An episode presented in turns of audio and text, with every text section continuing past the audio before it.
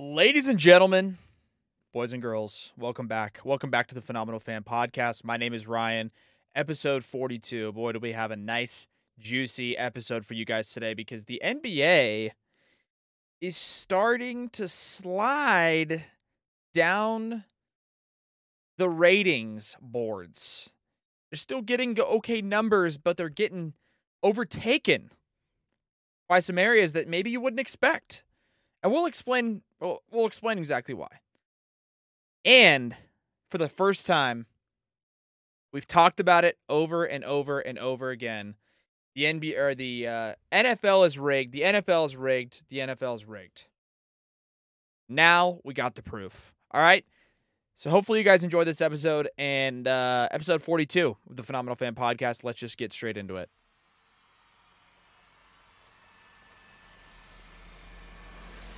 The Phenomenal Fan Podcast, a podcast by the fan for the fan.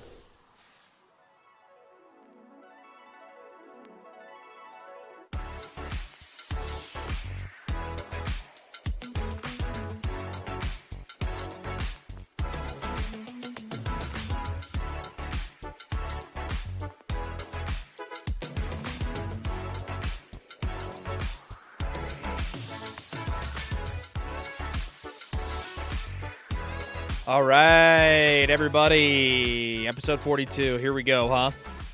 We got a good one for you guys today. We're going to talk about all three major sports baseball, football, basketball, all of them.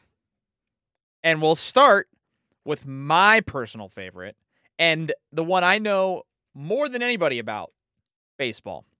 Okay. Not going to talk too much on it because, of course, it's the off season for baseball. We got some free agency rumors swirling around. We've had a couple guys sign already. Edwin Diaz goes back to the Mets. The Padres, my Padres, resign high leverage reliever Robert Suarez. And the rest is up in the air. Guys like Judge, guys like Anthony Rizzo. The list is deep. Trea Turner, Clayton Kershaw signs back with the Dodgers. No surprise there. But it's a huge list of free agents, and we'll be keeping track of that all offseason long. Hopefully, we'll get between the stitches fired up after we get a few things figured out with that show. But in the meantime, baseball offseason is underway, and the free agency train is just leaving the station. So excited to see how that's going to unfold for a lot of different teams, a lot of different players. It should be fun to watch. The Astros won the World Series. We congratulated the Astros on winning the World Series uh, in our last episode. Congratulations. They deserved it. They were the best team in baseball this year, in my humble opinion. Right? But the thing is, a lot of people are asking if the Astros are a dynasty right? If you look at the Astros team history, it's a fair question. But I can answer the question for you. And the answer is the Astros are not a dynasty. Because in order to be a dynasty, you need to win championships. Now, they just won the World Series, and then their last World Series is 2017. That's a five year gap between championships. They went to the World Series in 2021, they lost. They went to the World Series in 2019, they lost.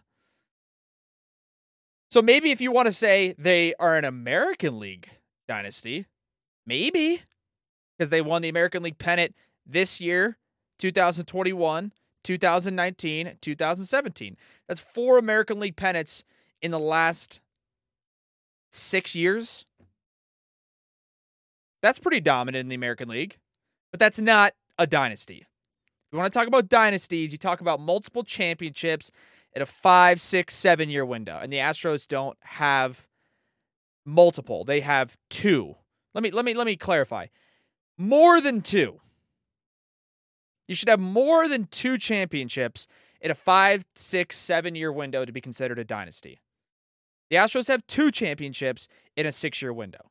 It's not quite where it needs to be. They've won a ton of games in the regular season, right? 2017, 100 wins. 18, 100 wins. 2019, 100 wins. over 100 wins in all those seasons. 2020 doesn't count for anybody. Last year they won 95. Uh, last year beating 2021, 2022 they won 106. 106 this past season, 107 in 2019, 103 in 2018, 101 in 2017. So they're not a dynasty. I'm sorry, Astros fans, if you're thinking about it. Now, if you guys go out next year and win the World Series again, now we're talking back to back and three out of the last seven. Now we're starting to look into the dynasty uh, conversation. Maybe. But even then, that might be stretching it a little bit thin. I think that the the thin stretch could be supported by the World Series appearances and the long standing success, although it was not always capped off by a World Series championship. So that's fine. They win next year, I'd call them a dynasty. They don't win next year, well, then they're back to the Astros ways of where I'm assuming they'll be really good again next year, but they're not they're not a dynasty if they don't win it again next year. So that's my take on the Astros, but congratulations to them. And Dusty Baker re signed for a one year deal with them. Who knows if it'll be his last year ever?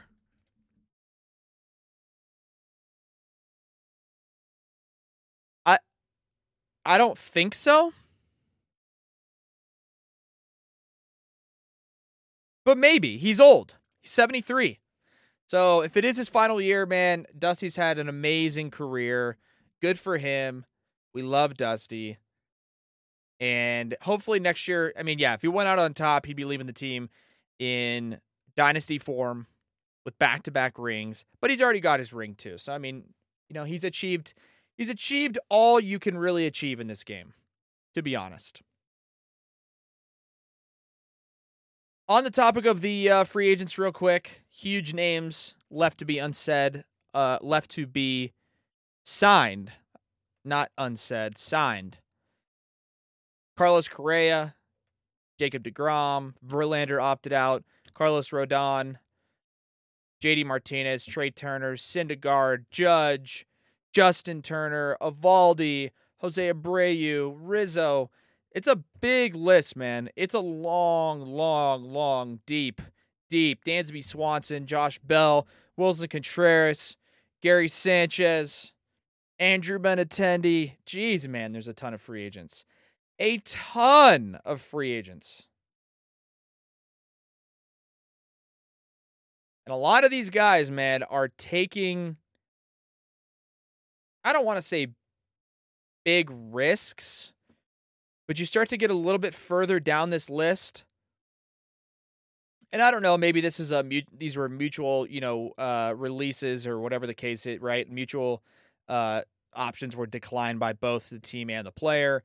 But I know in a lot of cases the players decline their option to test the market, and it's like, I mean, there's there's like hundred plus dudes on this list that are like all established big leaguers at certain level. That it's like, I don't, I don't know if these guys are gonna have a job next year. I mean, crazy. So we'll see, man. It's exciting. It's exciting to see. There's some big, big names. Um, it should be fun. Should be a lot of fun to see uh, to watch it all unfold. Speaking of excitement, right? We talk about the World Series just passed by. Now we're into that fall swing. Uh, college basketball just started. The NBA is going on, has been underway for a couple weeks. College football, the NFL, right? The NFL's king. Everybody knows the NFL's king. The NFL. we pulled up a uh, a list here of the top most watched sports events up until, by the way, up until uh like the middle of the year, like July, June or July and it was all based on um, just the 2020 ratings. That's it. Like there's no, there's no, uh, it's not like the last football season. It's like June to June. It's January to June. This is from this article is back from June. Okay. But that does include the uh, back half of the NBA season and the NBA playoffs, which everybody knows the NBA playoffs are so long, so long, excessively long, some may say. Uh, and in this case, this list has 50 different events listed, the top 50. An NBA game or an NBA event is not listed until number 30 out of 50.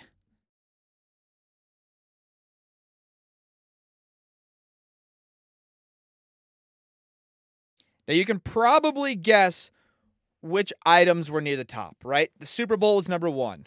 Both the NFC and AFC championships were number two and number three, respectively.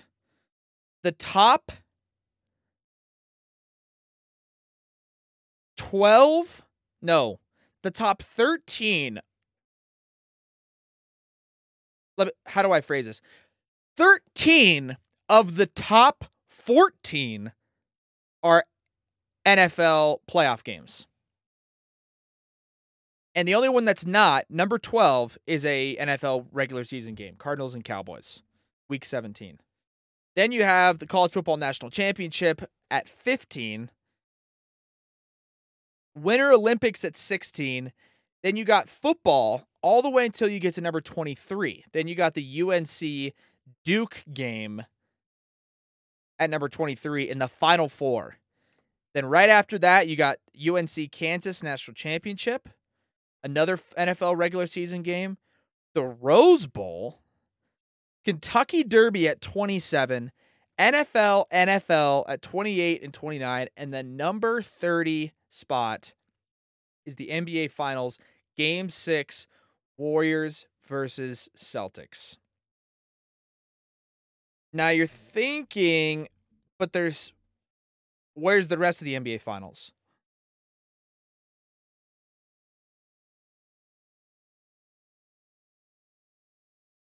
So game six was at number 30. Game five is at number 36. Game four was at number 39. Game two at number 40. Game one at number 41. And game three at number 43. So they all cracked the top 50, and there is no baseball significance on here except for, you know, like maybe opening day. But I'd be curious to see where the World Series lined up. On top of that, the average viewers per game in the NBA Finals last year or last season. 2022 NBA Finals Warriors Celtics. Right? The average number of viewers per game in the 2022 NBA Finals was 12.4 million per game. The average amount of viewers during the Georgia and Tennessee game last week was 13.1 million.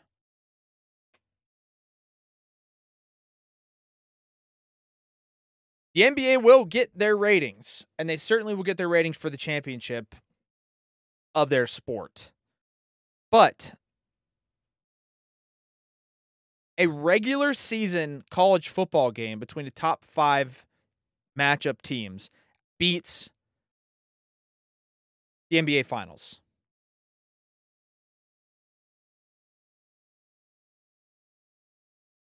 The NBA is still getting pretty decent ratings but they're they're not where they were back in 2000 the early to mid 2000s the 2013 14 15 16 ish era.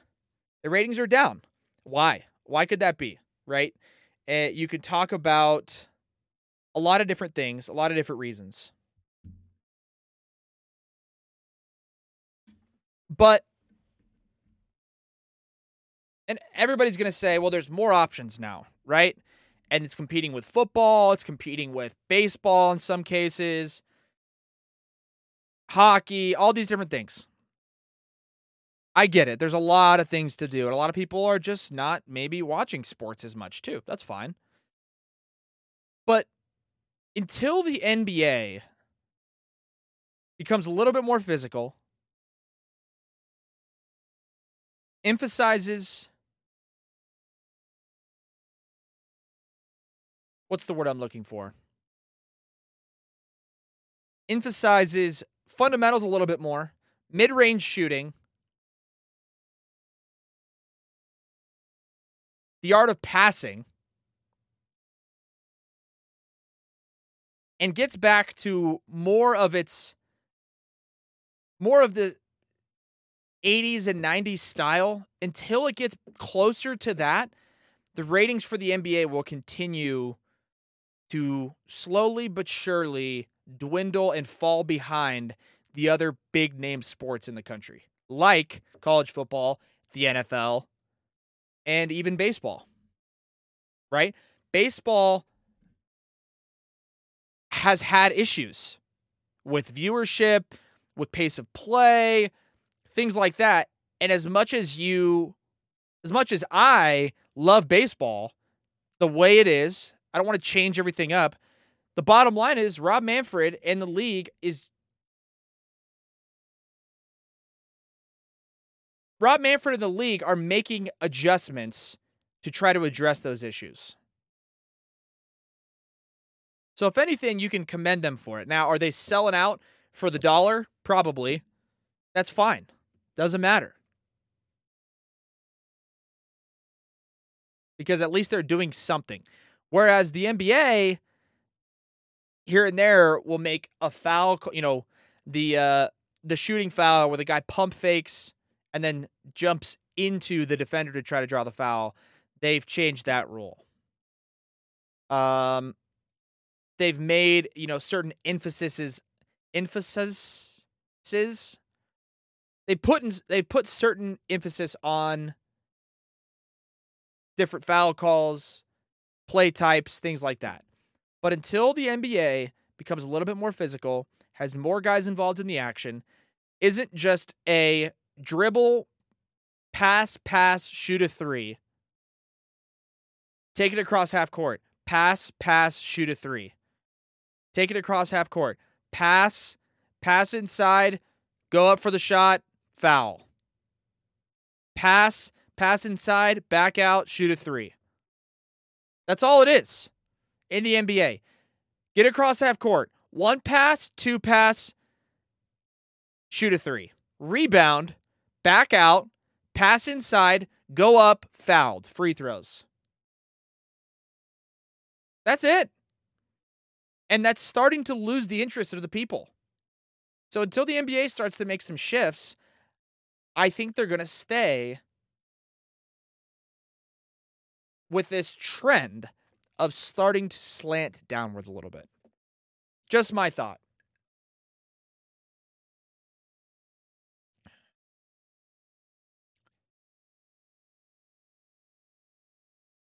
And the league that they're losing out to, and the league that we're going to talk about next, is the NFL.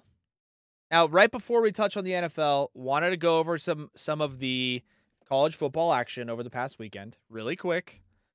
So I am an Alabama fan. The Alabama Crimson Tide did lose to LSU. LSU beat them fair and square.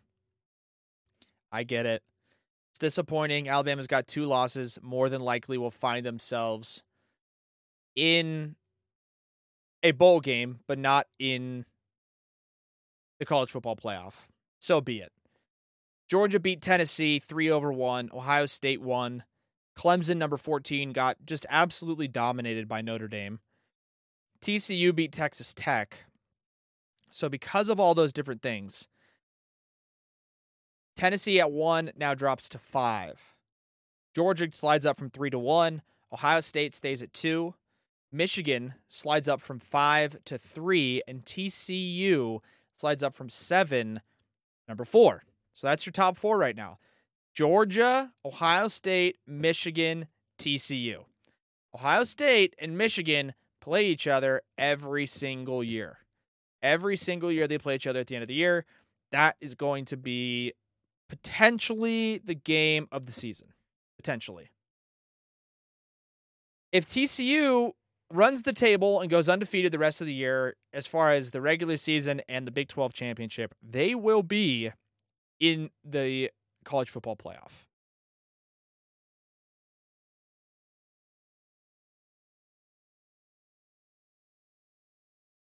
Same with Michigan and Ohio State. Whoever runs the table wins that final game of the year, they'll probably play in the Big Ten championship and win, and that'll be it. They'll be in the college football playoff. I think some teams you can't absolutely guarantee anything, but I think at this point you can guarantee Georgia being in the national championship. I mean, uh, not the national championship, the college football playoff. You can guarantee Georgia will be in it. I think even if they play a team like LSU or they play uh, Alabama somehow, right? LSU would have to lose. They play Alabama or LSU and they Georgia loses to them in the SEC championship. There'll be a one-loss SEC runner-up team who beat Tennessee earlier that year. They beat a lot of good teams, so I think they're going to be in it. Ohio State and Michigan, we'll see between those two. TCU has their hands full. TCU plays number uh 18 I want to say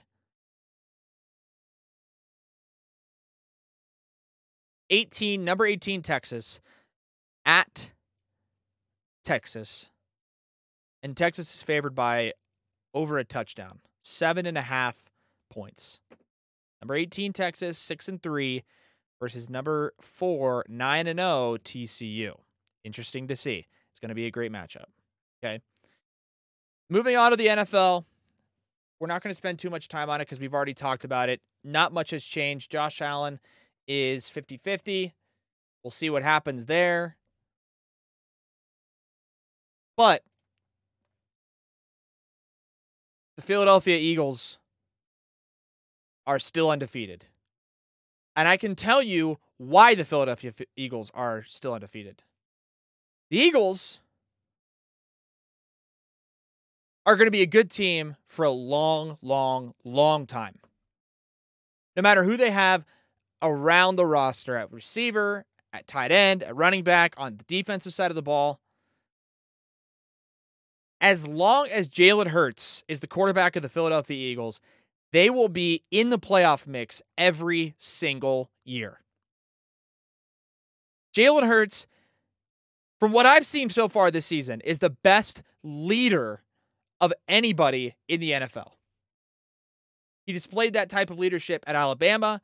He displayed that type of uh, character at Alabama when he was replaced by Tua, transferred to Oklahoma, led that team like nobody's business, got to another college football playoff. And now he finds himself as the starting quarterback for the Eagles, taken in the second round, Nobody thought he was going to be where he was. All the other quarterbacks were taking over him. And here he sits as the quarterback of an 8 0 Philadelphia Eagles team who is lined up to have an incredible season in Philadelphia. Let's take a look here. Let's take a look or a listen at this Jalen Hurts victory speech two weeks ago. Two weeks ago. Just take a look, and if you're listening, listen to how well he speaks, how well he relates to his teammates, how much they respect him, how charismatic he is, how well he delivers this post game speech, and how it just exudes leadership and confidence. Okay?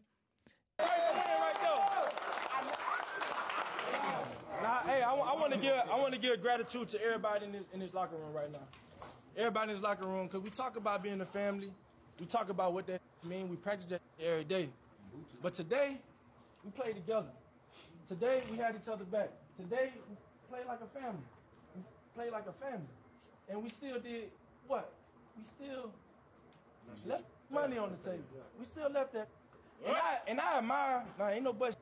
And I, and I admire, I admire the faces that y'all have here. Like that's the, I, I love that. I love that because we know what we can do, and we know what we can be, and we know it's in our hands, and that's how it's gonna always be. But we continue to take these steps and take advantage of every opportunity we have moving forward, and we can be a really dominant football team. Every time, every play. But, we gonna turn up in this game.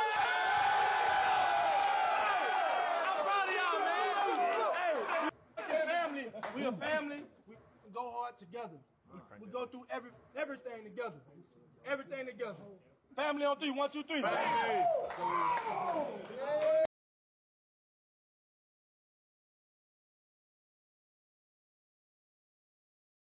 So that was Jalen Hurts right there being a leader because he's an incredible leader. I think he's the best leader in the league. And I think that leadership quality that he exudes plays just as well as actual attributes on the field arm strength, speed, those types of things.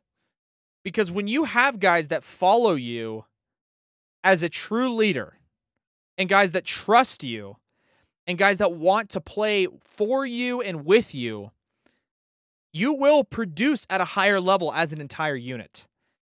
And because of that, I think that's why the Eagles are getting the absolute best out of their entire team this year. Nobody picked them to start the year 8 0. Nobody. People had them playing well this year. No doubt.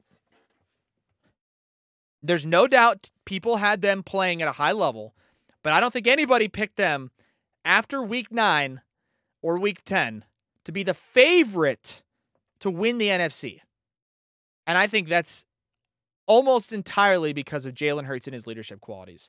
Absolute legend. Loved that guy to death. Loved him in Alabama.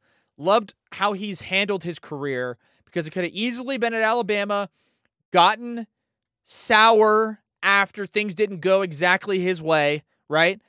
And next thing you know, he could have quit. He could have there's a lot of different things he could have done.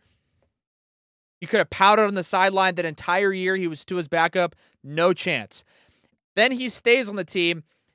That year, Tua Tagovailoa gets hurt in the SEC championship game. Jalen Hurts steps in and does an incredible job, leads the Alabama football team to victory. Man, I mean, what more can you ask of a backup quarterback in that situation in that time? Guy's kind of been an underdog his entire career. He came in in Alabama as a backup, comes in to start, replaces the starting quarterback in the first game of the season, tears it up that first year. Second year as a sophomore, he wins SEC Offensive Player of the Year, gets replaced by a freshman in the national championship game. The next year, he's a backup again. Then he transfers to Oklahoma. How's he going to be? What's he going to do? Dominates leads uh, Oklahoma to a Big 12 championship in a college football playoff.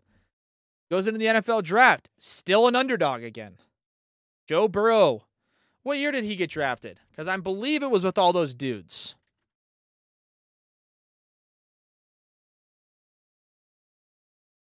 It was with all those dudes. 2020 NFL draft. Let's take a look at some of the quarterbacks that were taken over Jalen Hurts. Joe Burrow, he's better than Joe Burrow. Uh, that's 50 50. Jalen Hurts. So before Joe, before Jalen Hurts, let, let's just say this. Here's a look at all the quarterbacks that were taken in the same draft before Jalen Hurts, and their where their records stand head to head this season in the NFL. Joe Burrow, Eagles record is better. Tua to the Dolphins, Eagles record is better. Justin Herbert to the Chargers, Eagles record is better. Jordan Love to the Packers hasn't played yet, but way better than the Packers. And then all the way down here in the second round with the 53rd overall pick, Jalen Hurts gets taken. And he's eh, on and leading the 8 0 Philadelphia Eagles. Good for Jalen Hurts, man. He is a gangster. I love that guy. Love Jalen Hurts.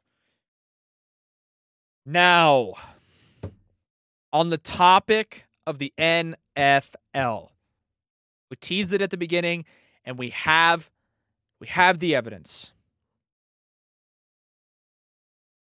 We have finally acquired the evidence necessary to determine that the NFL is working with the sports books and is entirely rigged. And I can give you detailed descriptions as to how and why that's possible.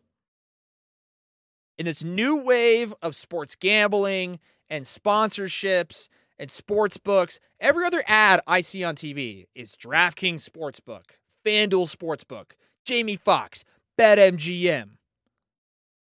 Huge money being taken in by those sports books on a week in and week out basis. And with the NFL being the number one product on TV,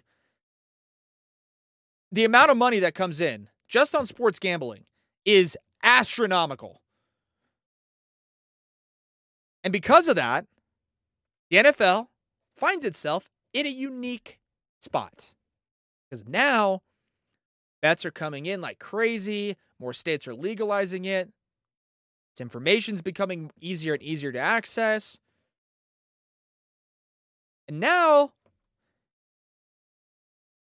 certain things start to unfold where it makes you sort of question potentially the integrity of the sport, right? And a lot of times football is football, right?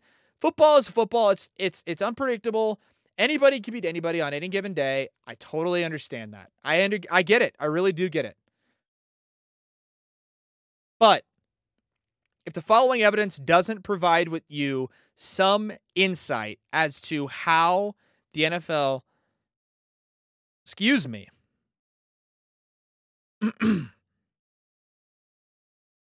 if the following information doesn't at least make you think a little bit about the NFL and its affiliation with sports books and sports gambling, I don't know what will.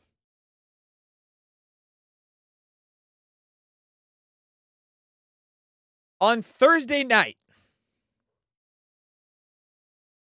November 10th, 2022, Fan or uh, DraftKings Sportsbook offered a boosted prop. Boosted props are when they take the regular odds of something that's going to happen listed on their sports book and they boost the payout so it's more favorable for somebody to bet on it. In this case, it was Cordarrelle Patterson to score a touchdown, listed originally at what was it? What was it listed originally at?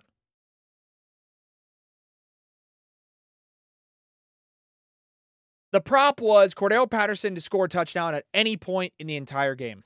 Listed originally at minus 105, which means you have to bet $105 to win 100. And it's boosted all the way up to plus 200. So you bet 100 and you win 200 on top of it if Cordarrelle Patterson scores a touchdown. Now, let's start with who they played the Carolina Panthers.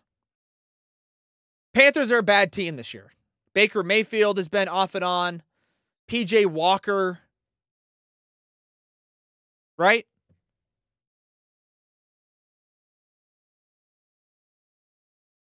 He's been playing quarterback for Carolina. They've been bad. They were 2 and 7 coming into the game. And they just played.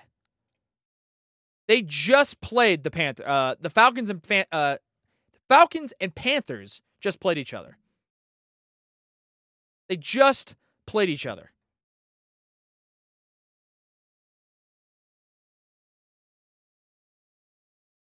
And I got to put something down here quick, really quick.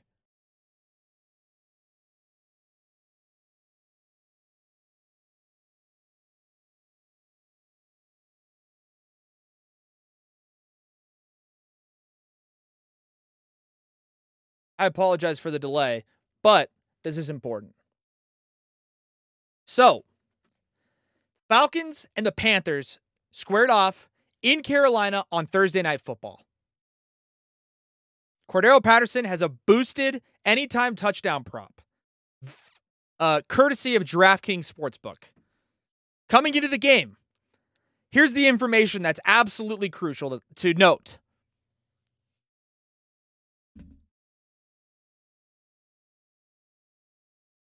Carolina Panthers were ranked 31st in rushing yards allowed per game in the NFL.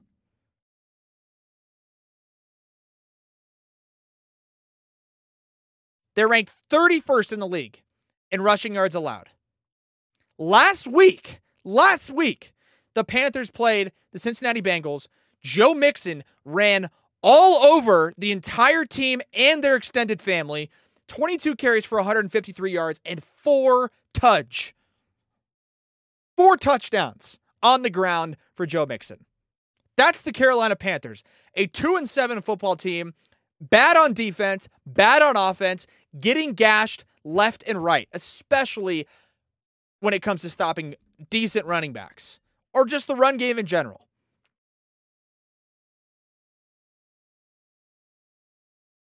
Now, on to Cordarrelle Patterson and the Atlanta Falcons. The Falcons average 32.8 rushes per game, which is ranked fifth in the NFL. They ran the ball 25 times against the Carolina Panthers. The Atlanta Falcons average 23.1 pass attempts per game, 30th in the NFL.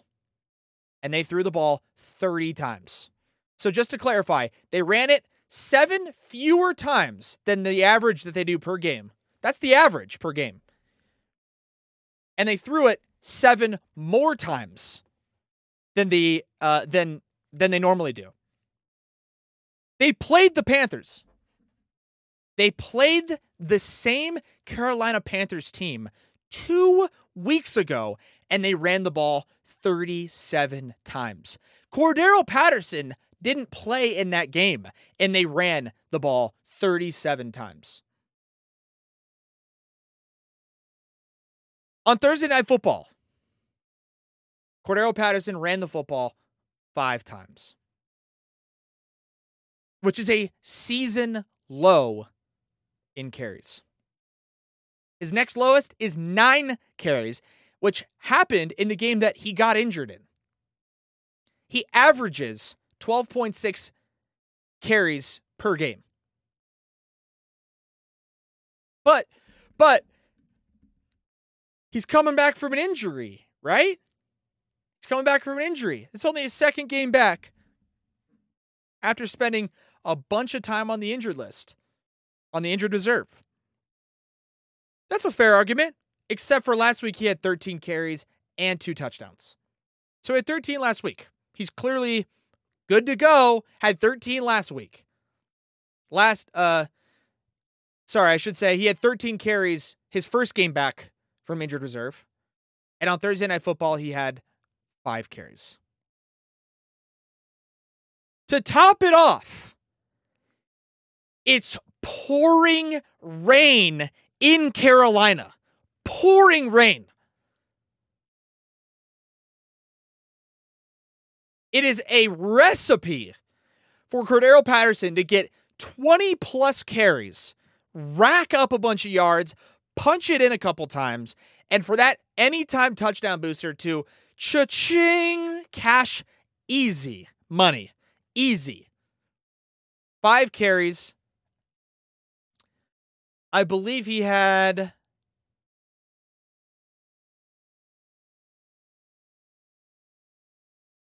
Let's see. How many uh, how many yards did Cordarrelle Patterson have?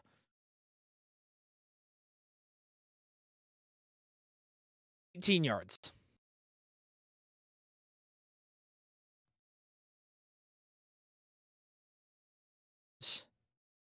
No touchdown. So let's recap. The Panthers, 31st in the league in rushing yards allowed. They gave up 153 rushing yards literally last week against Joe Mixon and four touchdowns. They gave up over 130 yards to this exact same team two weeks ago without Cordarrelle Patterson. The Falcons ran the ball seven fewer times than they average. They threw the ball seven more times than they average. They ran it 37 times two weeks ago, and they ran it 25 times last night, both against the same team. Cordarrelle Patterson got a season low in carries.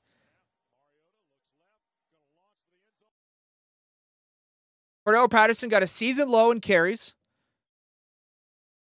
including his second game back from injured reserve, and it was piss fucking rain in Carolina.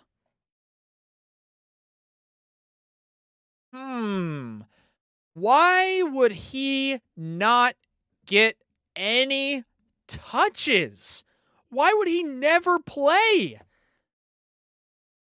Why is Caleb Huntley getting the same number of carries as Cordarrelle Patterson? Why is Tyler Allgeier getting eight carries and Cordarrelle Patterson is getting five? Well, you know what? He must. No, no, no. No, no, no. Cordarrelle Patterson must have been battling through the injury that he just had. He must have been. Uh, wait, except for the fact that they had him out on kickoff, returning kicks. Hmm. Oh, and did I mention it's piss fucking rain? Run it! Run the rock.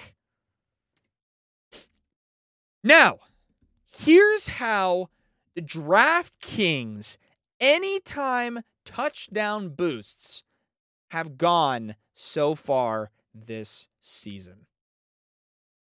Now, I think these are boosts from Bleacher Report betting.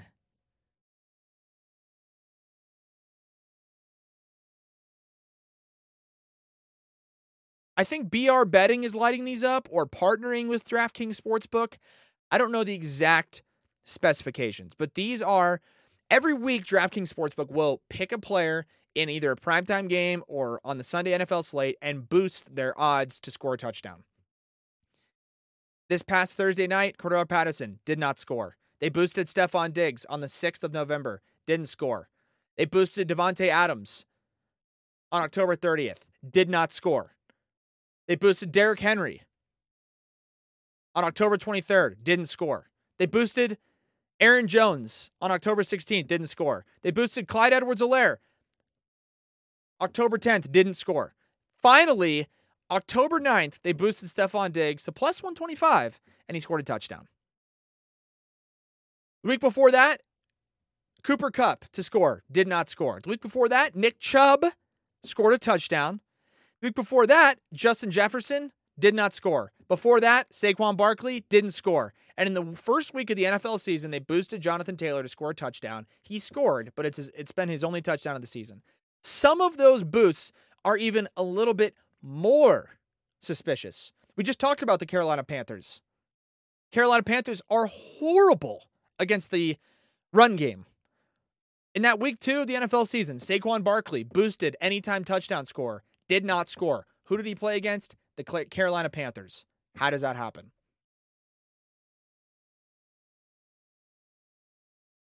Week three, Justin Jefferson against the Detroit Lions. Statistically, a bottom three defense in yards allowed in the NFL, and he was targeted six times, his lowest number of targets in any game. And he happened to be boosted to score a touchdown that game. How about in week five, Cooper Kupp, or week four, or whatever it is. How about Cooper Kupp? Uh, Cooper Kupp on Monday Night Football did not score a touchdown. He had 14 catches for 122 yards. Couldn't find the end zone. Hmm, interesting. How about October 23rd? Derrick Henry, 30 carries, 128 rushing yards. Great game. Couldn't find the end zone? Hmm. How about on October 30th? Davante Adams boosted anytime touchdown five targets in the entire game, a season low. One catch in the entire game for three yards. One catch for three yards for Davante Adams.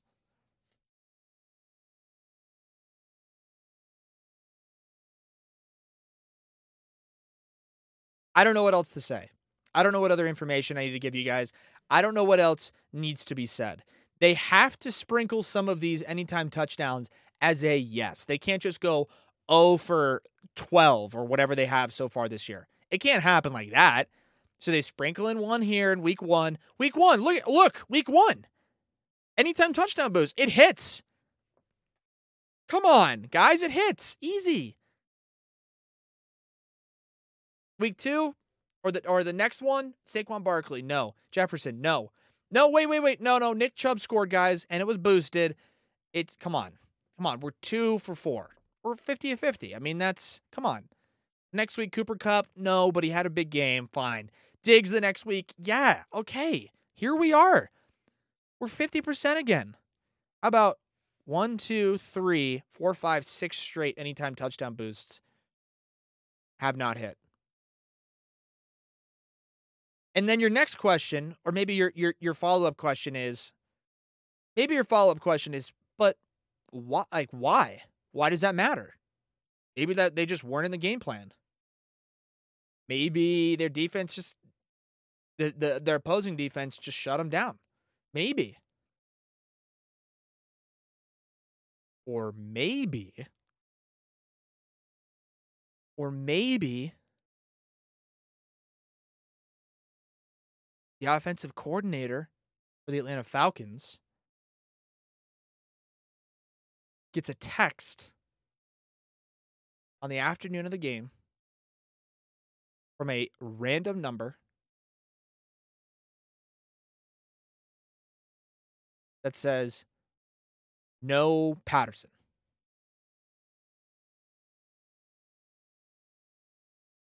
Or maybe Buffalo Bills offensive coordinator gets a text on on on November 6th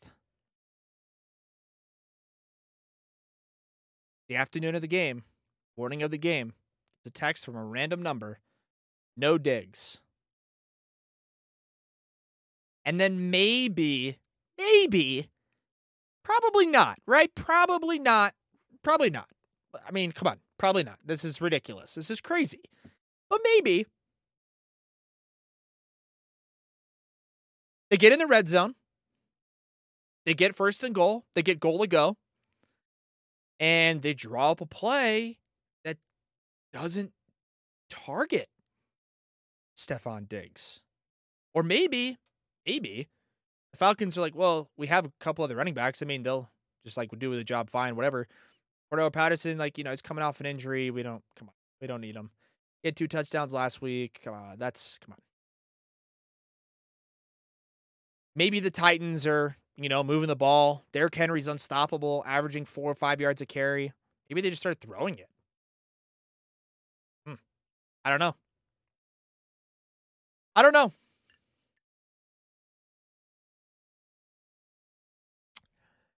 Probably just speculation. Probably just. Probably nothing.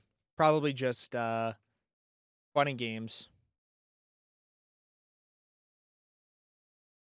Right? I mean, come on. But maybe not. And that's what I'm here to do. To make sure people see everything. Not just one side, not just the other. But when a guy like Cordarrelle Patterson is originally listed at minus 105 to score a touchdown, which means he's he it means he's favored to score a touchdown and he has five carries, makes you think just a little bit.